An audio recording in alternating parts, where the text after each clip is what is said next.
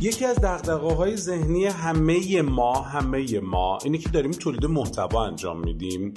چطور، چگونه، چجوری، از چه طریق تولید محتوا انجام بدیم؟ خب من میخوام امروز یه چند تا راهکار رو بگم که با هم برسیم به اون تولید محتوا، یه تولید محتوای خوب و عالی. خوب خیلی‌ها میگن من باید هر روز علم این رو داشته باشم که بشینم مقاله بنویسم، هر روز علم این رو داشته باشم که باید بتونم یه تولید محتوای عجیب غریب از خودم نشون بدم. خب خوبه، بد نیست، اما نه، ما تولید محتوای عجیب غریب یا تولید محتوای آنچنانی از شما نمیخوایم. نه، من هیچ تنابنده‌ای از شما تولید محتوای عجیب غریب نمیخواد. یادمون باشه اولین نکته، تولید محتوایی رو باید انجام بدید کاربردی باشه، به درد طرف مقابلتون بخوره، بتونه استفاده بکنه، بگه احسن. حالا اگر خوب بود شما هم به ما بگید احسن، اگر بد بود شما به ما بگید بهترش کن. ما هم سعی میکنیم که بهترش کنیم، اما به شرطی بگید بهترش بکنید که نقاط